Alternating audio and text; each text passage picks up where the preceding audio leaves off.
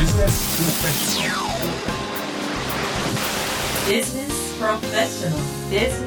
Professional. こんばんは。佐穂田香織がお送りしていきます。ビジネスプロフェッショナル。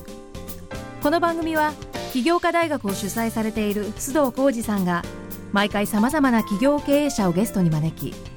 新しいビジネスモデルを考えるコツ事業を立ち上げる時の成功のポイントなどをお聞きしていきます。これから起業しようと考えている方また新しく何かを始めようと思っている方にもヒントになると思います。それではここから1時間お付き合いください。ビジネスプロフェッショナル。本日は株式会社アルファパーチェス代表取締役社長多田正幸さんのお話を聞いていただきます。多田さんは1963年生まれ1985年早稲田大学を卒業。1993年マサチューセッツ工科大学経営大学院を修了され1985年に日本交換株式会社に入社されました。その後 NKK 福山製鉄所を経て2002年アルファパーチェス入社。その後2006年アルファパーチェスの代表取締役社長兼 CEO に就任されていらっしゃいます。このアルファパーチェス間接コスト削減の総合コンサルティングをなさっているということなんですけれどもこの間接コスト削減というのは一体どういったことなんでしょうか？それではお話の方をお聞きください Business Professional 須藤浩二です、えー、多田さん今日はよろしくお願いしますどうぞよろしくお願いします。はいえーこのアルファパーチェスという会社ですけれども、あのー私が、まあ、ちょっと事前にねお伺いしたところによると、あのー投資ファンドで有名なあのリップルートさんが、はい。まあ、唯一出資している、まあ、事業会社再生ではなくてですね、えーそれだけ逆に将来有望にあの思われている会社ということをお伺いしたんですけどもこの辺りからのその事業内容から含めてまずはちょっとお話しいただけたらと思うんですけども、はい。はい。あの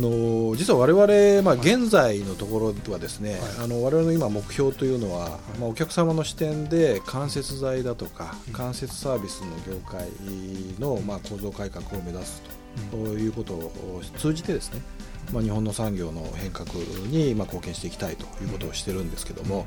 まあ、具体的に言いますと、あのーまあ、企業における購買プロセスの見える化、とコストダウンをまあ実現するためにですね購買とか調達のシステムこれのまあ ASP としてのご提供、それからあとおいろんな業務のアウトソーシングですね。例えばその購買から支払いまでのその業務を受けるだとかあるいはその商品の情報管理マスター管理ですね。それからサプライヤーさんの管理だとかいわゆるエコー商品の例えば管理、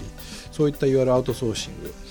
それからあと、おまあ、商品具体的なサービス商品だとかサービスいわゆるコンテンツのご提供ですね、えーということをやってます。で、まあ、この間接材ってじゃあ何なのという話なんですけれども、まあ、あの福祉財だとか消耗品だとか備品だとか雑品だとかいろんな会社によって呼び方があるわけですけれども、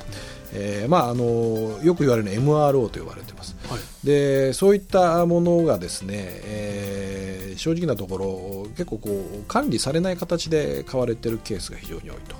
というのはなぜかというと、まあ、数百万品目、まあ、数え方によっては300万品目とも500万品目とも呼ばれてるんですけども、そういったものがあるものですから、えーそれぞれの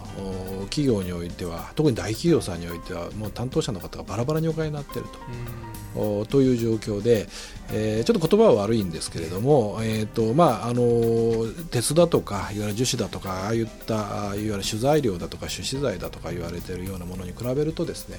比較的統制が効いてないエリアなんですね。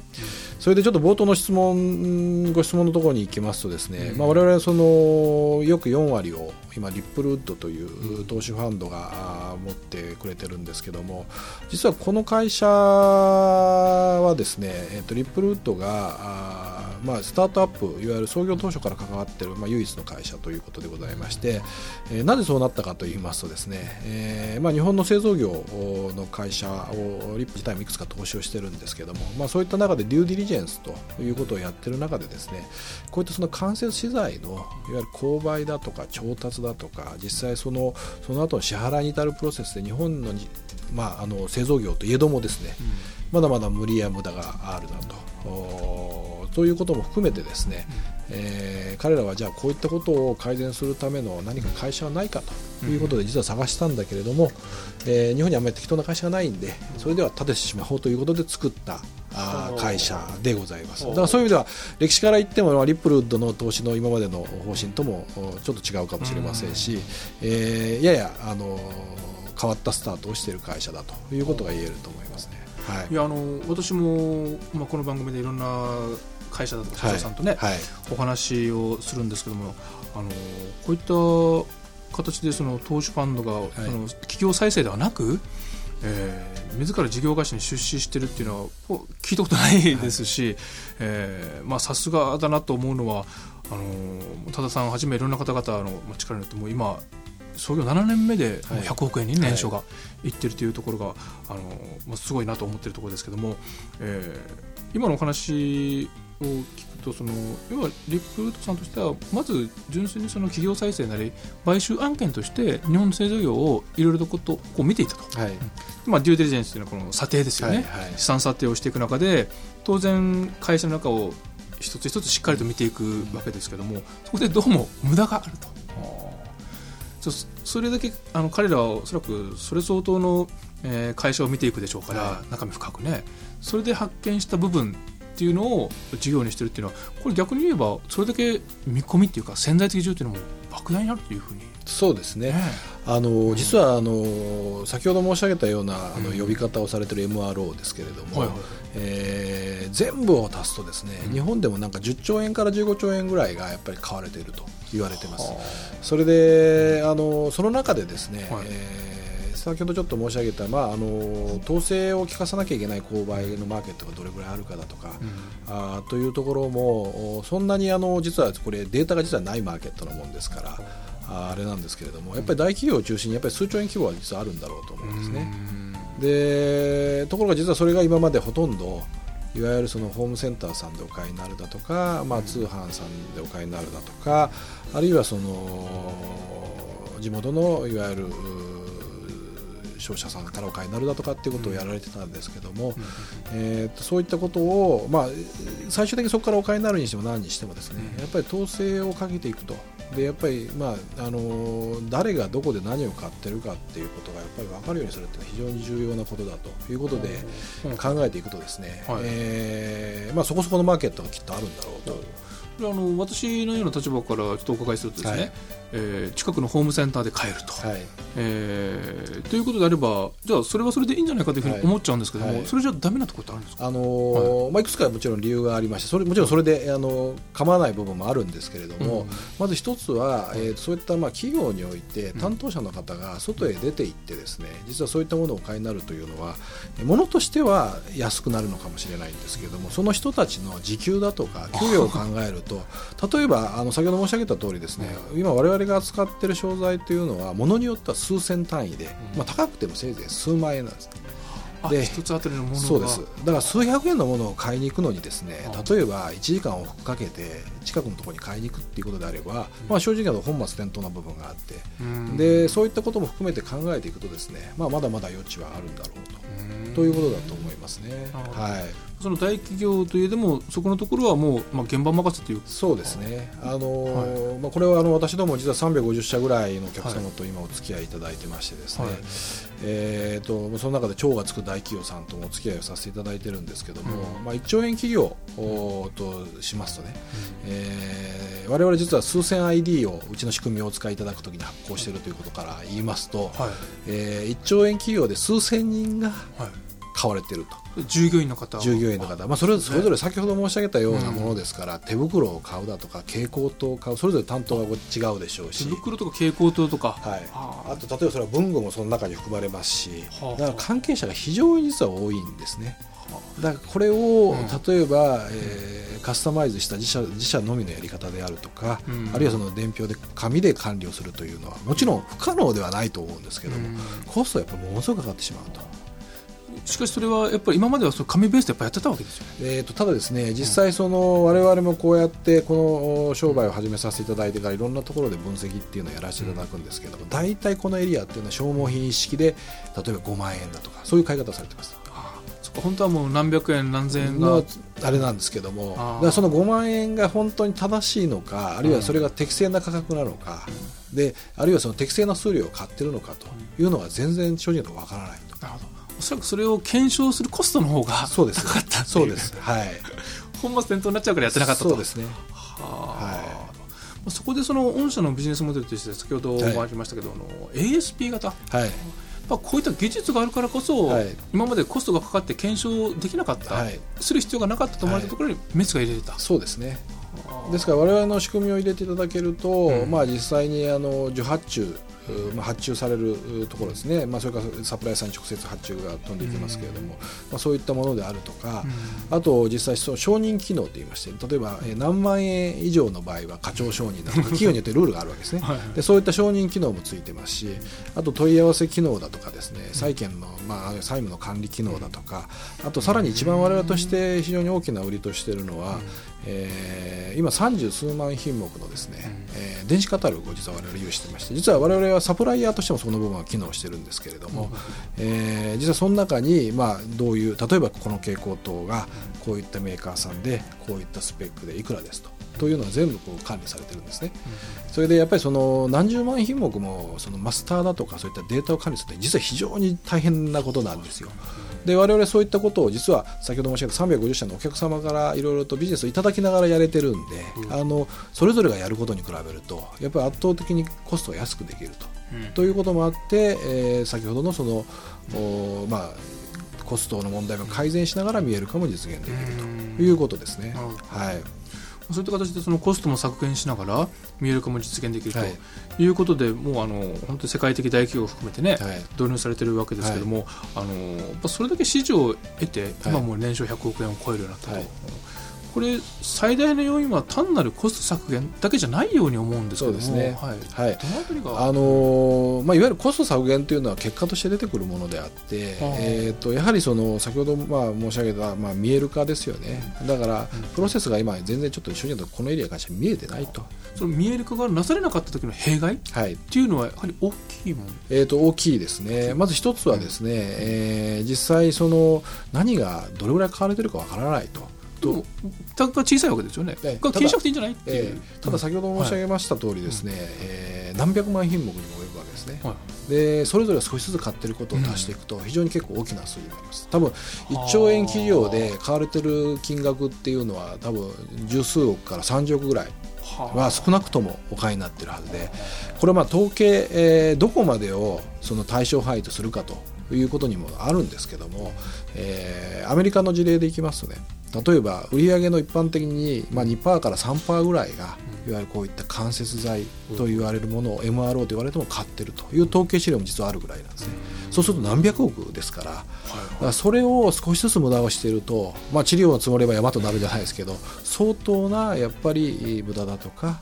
あムラが行われているというふうに言えると思いますね。はい。ということは仮にそういうふうなのを経営陣が知っておきながらあるいは懸念がありながら放置しておくというのは、はい。これ株主に対しての責任で、はい、ということを、うかなり最近やっぱり意識されて、こういったところで見える化を導入していこうとということですね。はこれ例えばですね、はい。まあ、そのキャッシュっていう観点でいきましても、うん。えーそれぞれがバラバラに管理されてるとそれぞれが少しずつやっぱり在庫もお持ちなんですね。そっか。ホームセンターに買いに行く時は現金ででそうです。ね そうですね。それで物もそこに来るし、ええそれであるいはその実際近くの,、まあ、あの業者さんからお買いになる場合でもそれぞれの人たちが例えば手袋でも、うん少しずつお買いになって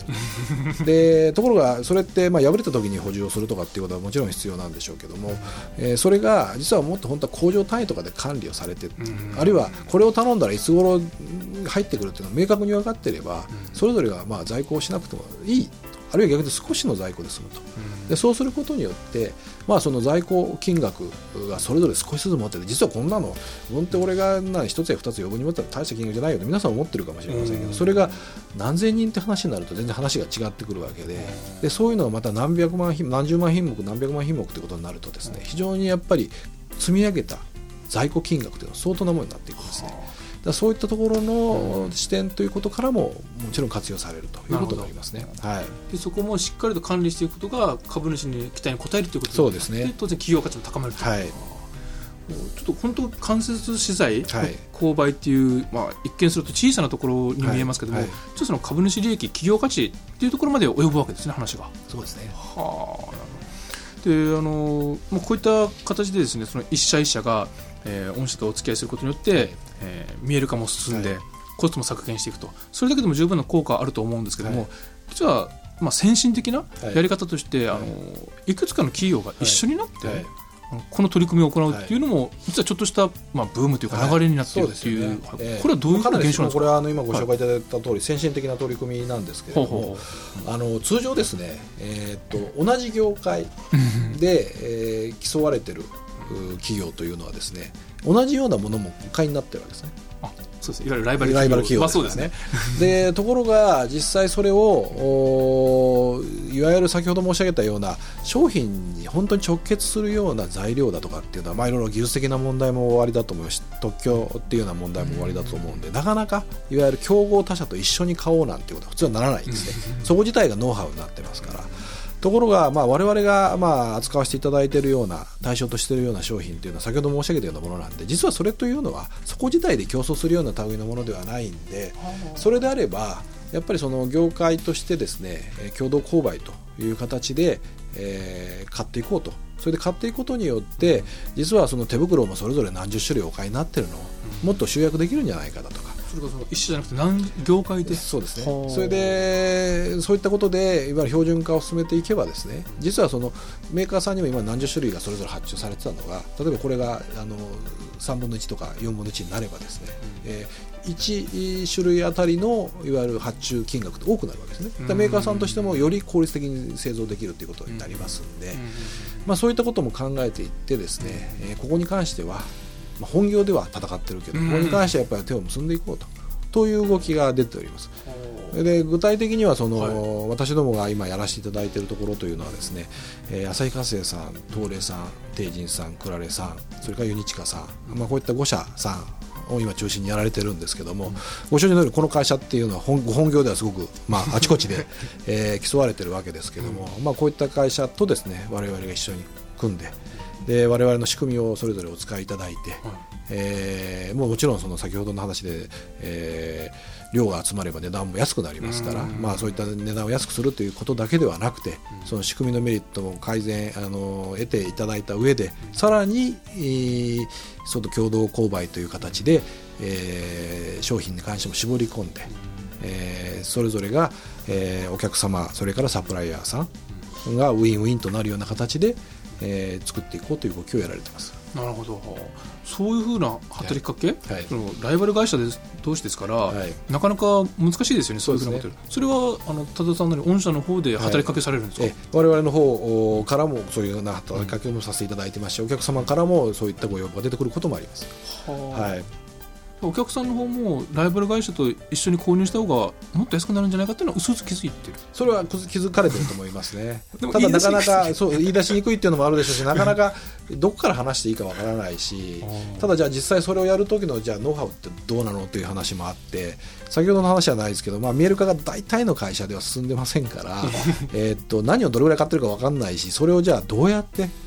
共同購買の話に持っていくかというと対象すらも見えないって話になるわけですね。でそれはやっぱり我々が入ることによって我々の仕組みを使っていただくと見える化も進みますしそしたら何がどれぐらいどこで買われててこんなにばらつきありますよっていうのも実は分かりますし。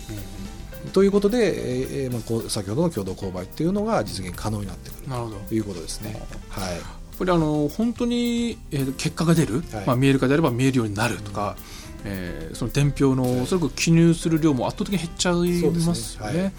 それから今までなんとかかんとか例えば工具一式とか、はい。えー手袋一式とかっていうのが全部材木まで出ると思う、そうですね。でこれらによる見える化と、えーコスト削減というのが本当に起こってしかも導入コストと比較して、えー当然それを回る効果があるからこそ、はい。もうライバル業者とも手を組むという結果が出てるそうですね。はい。これ本当に素晴らしいビジネスモデルだと思うんですけどもあのこの仕組みっていうか、まあ、市場はその先ほどもねお伺いした通り、うん。えー企業査定をしている途中で気づいたというのはありますけども実際に作り上げるのはすごく大変だったじゃないですかね。あの創業の頃からおそらく多田さんは携わっていらっしゃった、私2年目から実は2年目からですかね。はい。でもまだ2年目っていうのはまだまだええ。あの1日の売り上げが2万とかそんな時期からですから。はい。その当時はまずそのシステムっていうのはあったんですか、えあのまずですねやっぱり我々はですね、えーとまあ、B2B で、えーまあ、比較的大きなお客様を対象にということがビジネスモデルでしたから、最初からやはりそのシステムシステムといいますかねやっぱりインフラがそこそこ整わないとですね、多くの会社でやっぱ相手にしてくれないというのがございます、そういうのがございました。えーだけれどもですね、えー実はそれというのは我々もお現場でどういう買い方をされてるかだとか、あー実際そのそのプロセスがその後どうなってるかだとかどういうものをお買いになってるかというのはお客さん同様我々も実はよく分かってなかった部分お客さんも分からない。分かんない人 という部分もあったんで、えーっと簡単に一つその仕組みを入れましたシステム入れましたこれ採用したらこうなりますよっていう形ですぐには立ち上がらないんですね。どで特にやはりその B2B で、まあ、ということになるとですね、えー比較的大手のお客様というのはですね、えーやっぱり過去もう長年培ってきたやり方というのをお持ちですからそれが実際にあのお大きく変えることになるにはやはり当然メリットが明確に見えないとっていうことは慎重になられますし、やっぱり非常にこう時間がやっぱりかかるというのはございます。あのそれからもう一つはやっぱりその我々自身もですね実際にそのお客様と一緒にえー、と勉強して、えーとまあ、る時は失敗をしながら失敗から学ぶと。ということで、まあ、我々のいろんな仕組みだとか考え方っていうのを進化させてきましたんで例えばそのシステムのインフラ一つとってもですね今使ってるのは我々3世代目なんですよ。この7年間の間でもそれぐらい変えていかないと当初のものだとやはりなかなか使い勝手が良くないとかこの機能が足りないだとかとってもじゃないけどこれだけのコストを払ってじゃ無理だとかというのがやっぱりあるんで。まあ、あの今で7年間で100億というとですね、はい。えー、と非常にあの、えーお褒めいただくことも多いんですけれども、まあ、その裏では非常にやっぱり立ち上げに苦労していると。おということですね。はい。一番その流れの中で工夫されたポイント成功だったなというポイントっていうのは何かありますか？工夫点で。あの一つはですね、あのやっぱりお客様の視点でいろいろやっぱり考える、まあ、当たり前の話なんですけども、えー、とお客様の潜在ニーズはもちろん当たり前なんですけどね、でそういった潜在ニーズもやっぱり掴むっていうのはまあ非常に重要ですね。それからあともう一つはですねそれに合わせてやっぱり、まあ、アジリティといいますかね。俊敏にやっぱり動いていく。我々の仕組みも変えていくやり方も変えていく、うということ。ただその中でどんどんどんどん変わっていってコア自体がなくなっちゃうようじゃ困るんでやっぱり守らなきゃいけない軸は守らなきゃいけない軸としてやっぱり軸をぶらさないこの3つを心がけてやっております。なるほど、はい。逆にあの失敗したっていうのはありますか？えー、と先ほどだから申し上げました通りですね、えーもともとこのビジネスモデル的にはですね、えーこういった仕組みを導入したら、えーポーンと売り上げも上がるし、まあ、メリットも出るはずだしとということだったんですけども、えーやっぱりその製造業特に製造業のお客様はそうなんですけども、まあ企業城下町と言われるような町の中にあってですね、それぞれの関係の方々と非常にその今までで長いお付き合いをされている。あ地元の地元のそ間接取材提供業者さん。とかですね。はあ。だからそういったところとの関係では当然もちろん無視できないわけですよね。でやはり相当なやっぱりメリットがあないとダメだということももちろんあると思いますしあともう一つはですねえーやはり自分たちで今までやってるやり方で回ってるうちはうん。やっぱり変えなくてもいいだろうと。という気持ちっていうのはやっぱり強い会社が多かったですね。えーはい。まあ、それでも導入してやはり変えなきゃと、はい。えー地元のいろんな小売業者の方とか、はいえー今までお付き合いはあるけどもやはり変えなきゃというふうになった、そういった核の部分っていうのはえ。あのまず一つはですね、えーとまあ、外的な要因でいきますとね、うえー、と今までこういった実はあのものっていうのは電話だとかファックスとかで注文されて、えー、と納品と一緒に請求書が来てそれを自分たちのこの経理のシステムなりうん。調達仕組みのあのインプットして、うん。で経理がまた最後それを確認してっていうことでこうずっとやられてたわけですね。でそういった作業それで支払いに至ると。でそういった作業を実はやられてる人たちっていうのが、まあ、だんだんだんだん最近あの段階の世代の方々の定年退職のお話も出てますけれども、まあ、今日本だんだん人手不足になってきてますんで、うんえー、とそういったところに要因が回せなくなってきてるとというのは実はあります。でじゃあ将来的にこれっていうのは、うん。えー、とやっぱり自社としてコアとして、うん。えーこのノウハウをとのあの取り込んでおかなきゃいけない分野なのかと。ということになるとですね、えー実は先ほど申し上げた通り、まあ、あの競合会社同士がこうたあの戦ってるところ同士が共同購買に乗り出すぐらいですから、まあ、ここは別に、えーお互いが合理的にメリットある買い方ができたらいいんじゃないかと割り切る分野だと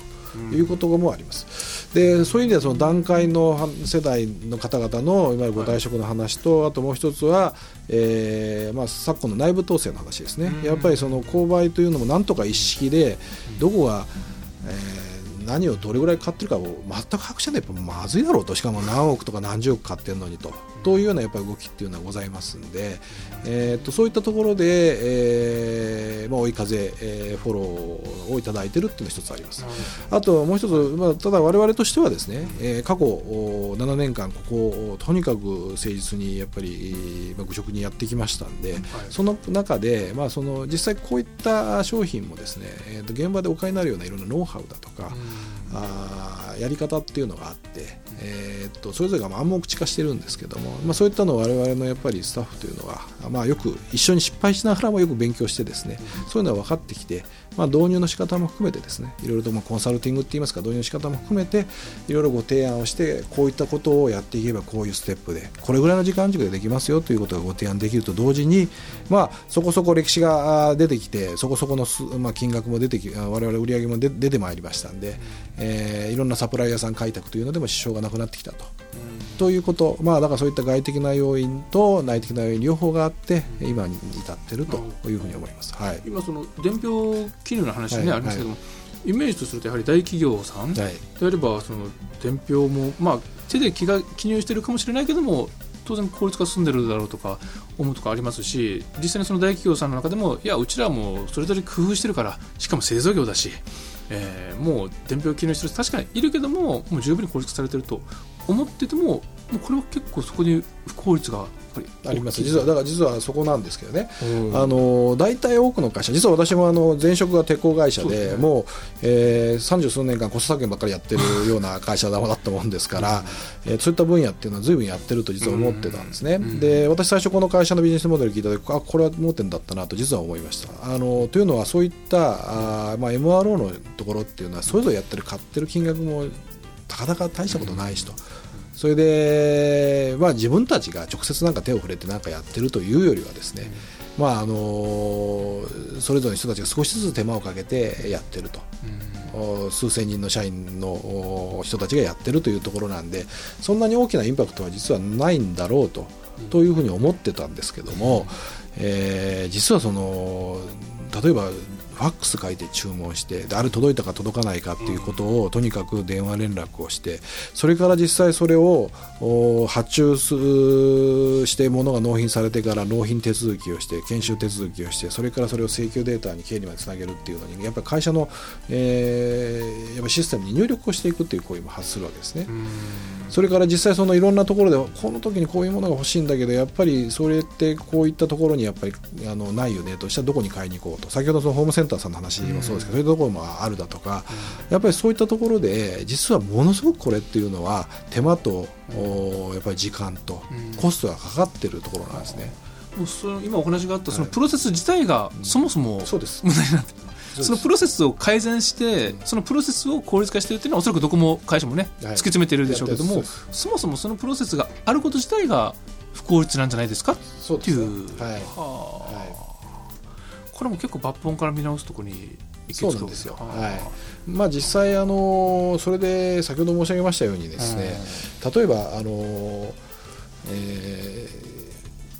1商品あたりドカーンとこう買ってるような、うん。あーものというのはですね、まあ、いろんな統制も効いてますし、うん。まあもうあのそれ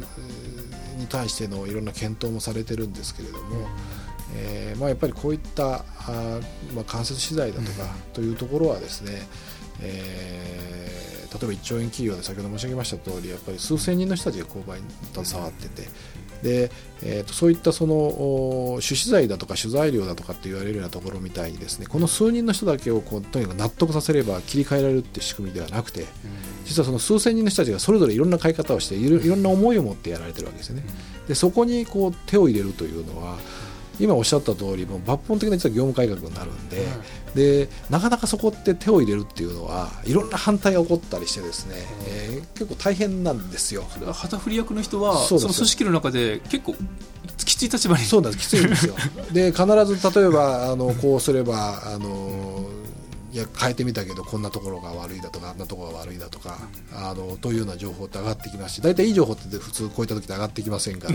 でそういったことも含めてやっぱり粘り強くやらなきゃいかないと。でそれが2人3人であれば説得ももうとにかくひ膝詰めでやりますけども、その関係者の人が非常に多い場合はですねなかなかやっぱりそこってやっぱり導入される企業さんでご苦労されてるっていうのはやっぱありますよね。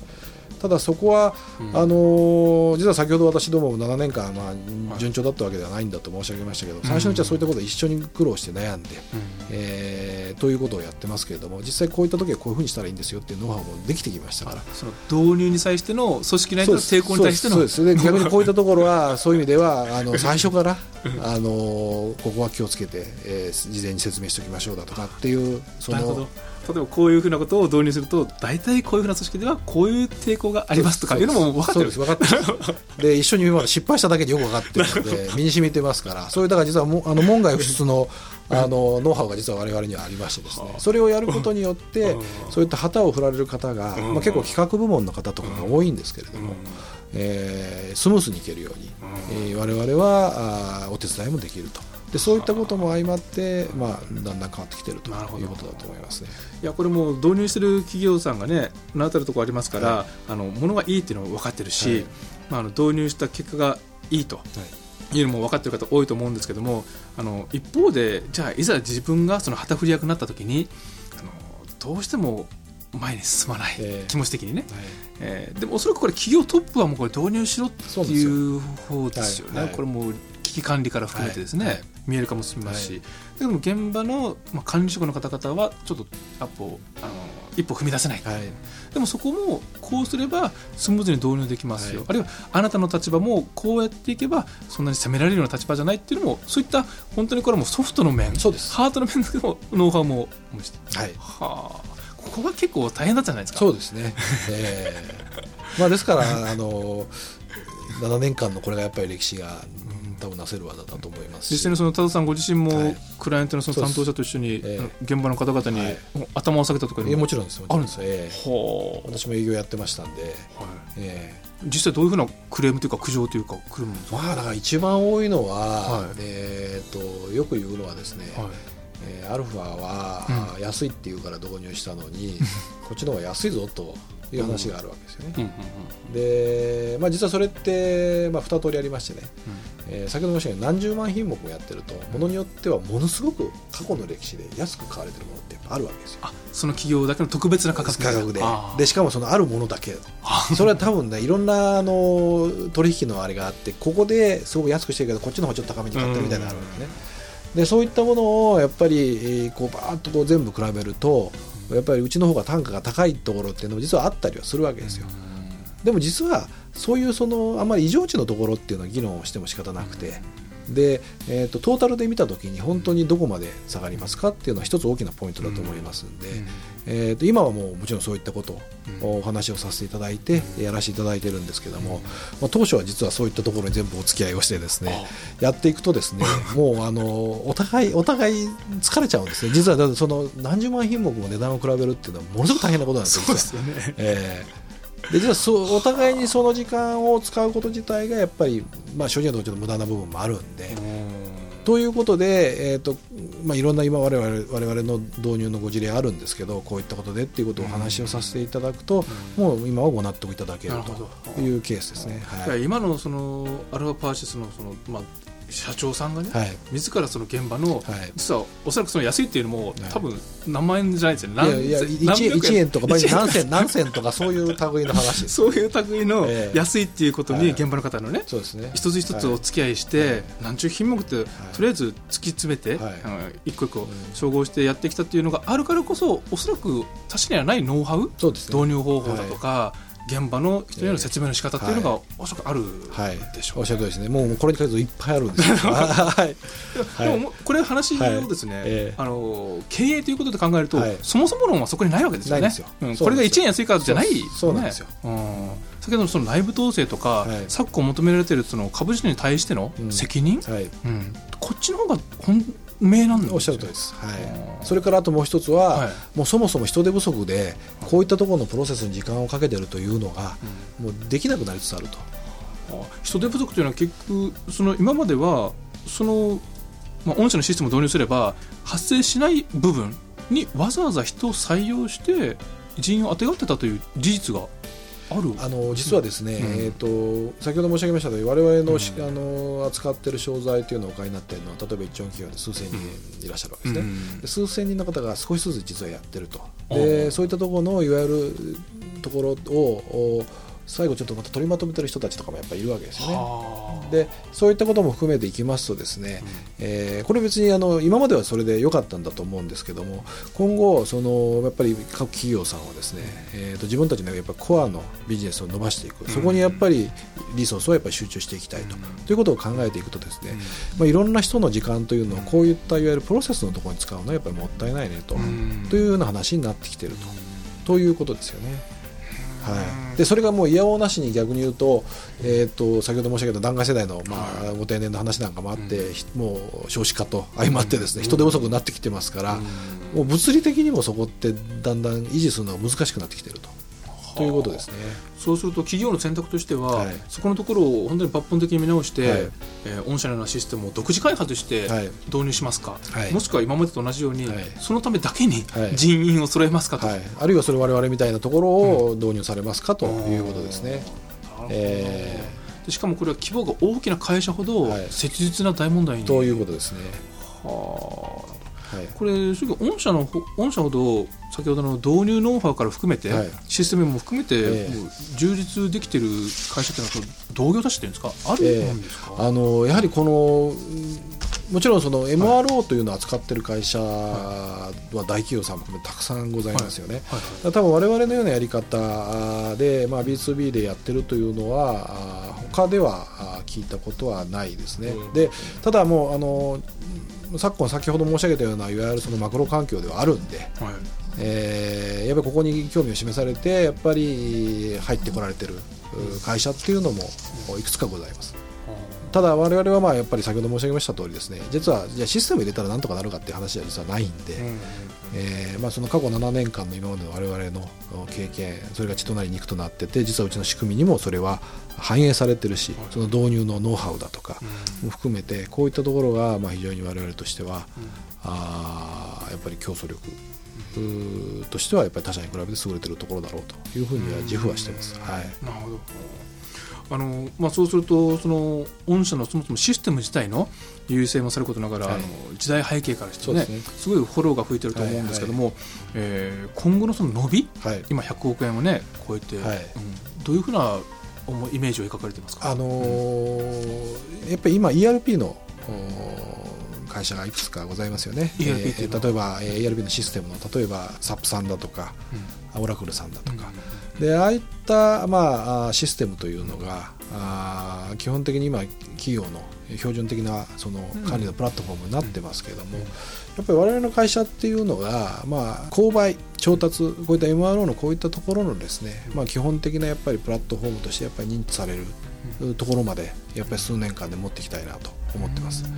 だからいわゆるその、えーこういったことをおしたいんであれば我々 APMRO って仕組みもあってやっぱり APMRO っていうのをやっぱり導入しなきゃいけないよねと。おでしかもその APMRO って仕組みだけじゃなくてノウハウもついてれば、コンテンツ実際商材も30数万品目扱ってます。しかもそれも我々物流もできますと、でそういったところもできるんでやっぱりここをやっぱり導入すれば、まあ標準的に、えー、と今までの仕事のやり方を切り替えられるよねと。というような形に持っていきたいなというふうに思ってます。その御社のシステムをその業界標準というか、はい。このまあ人手不足も相まって、はい。内部統制っていう問題もあるからそうですね。こにはもうこれをそもそもやってくれれば、うん。あの解決しますよと。という、まあ、もちろんカスタマイズっていうのは各企業さんによって必要なんですけども、まあ、そこはそういった形に我々としては持っていきたいなと。そうするとその大企業のその基幹システムを、構築しているシステム会社さんに、はい。そもそもこのシステムを、まあ、OEM というかノウハウを一部提供するみたいなイメージでもあるわけ。ですえー、と導入するに際して。とまあまあ、あのそういったパターンもあるかもしれませんけれども、うん。まあ、我々自身がこの仕組みを持ってますんで、うん。まあ、これを ASP でお借りいただくっていうのも一つですし、うん。まあ、あの各企業さんでも持たれているん。例えば仕組み、えーございます。で先ほど申し上げたその何万円以上だったら課長承認だとかっていうのは、うん。そういったいわゆるワークフロー承認っていうのは結構その、まあ、人事の情報にも実は関わってくるんですね。ここの課長さん何々さんは課長さんですとかね。だからそういったのっていうのは実は企業さんとしては自分たちのところだけにしておきたいと,、はいというところがあるわけですよ。うん。ででそういった我々の機能って、ね、実はいろんな機能を持ってるんですけどそこがカートリッジ式にあの着脱できるようになってまして、はいはいはいはい。でここはやっぱりお客さんとしてやっぱり機能を持っておきたい。だから我々のここの機能だけお使いいただきます。とそういうのはこううまくこうつなげられるようになってます。うん。だから多分お客様の使い方としては多分これからいくつもと何通りも出てくると思いますしただフルパッケージでいきたいとこのままでいきたいとだったらそれにも対応できますし極端な話ウェブ環境さえあればうちの仕組みにそのままログインしていただいてお買い上げいただくっていうこともできるんですね。えーあの私が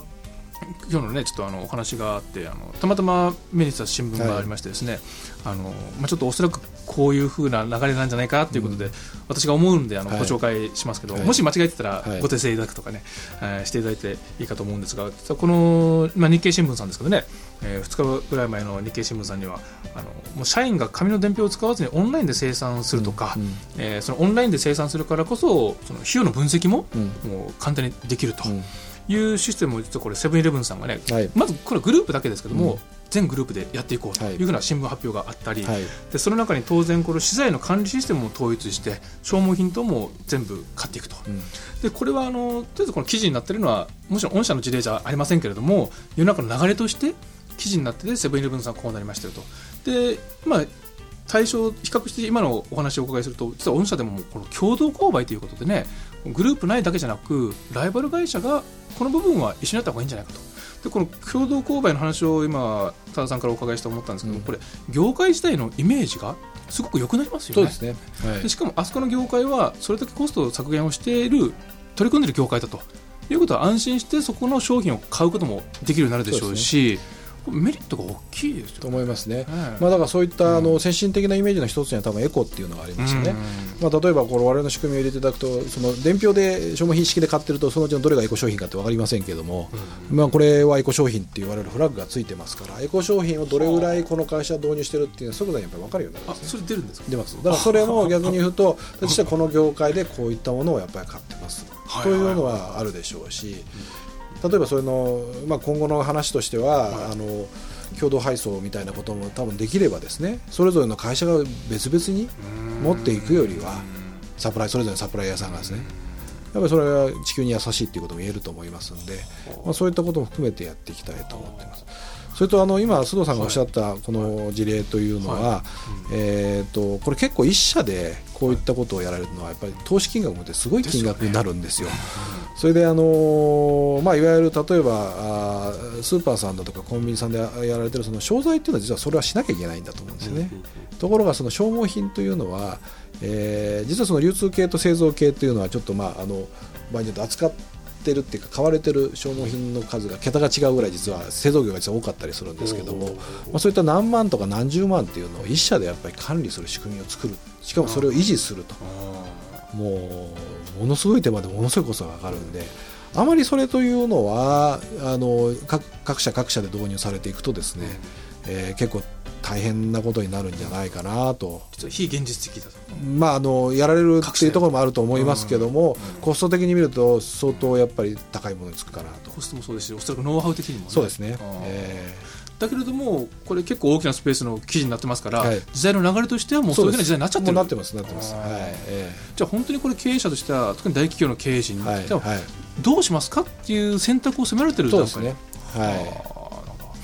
えでそうすると今度御社のこのあ御社自身のね、えはい。ことにお伺いしたいんですけど、はい。その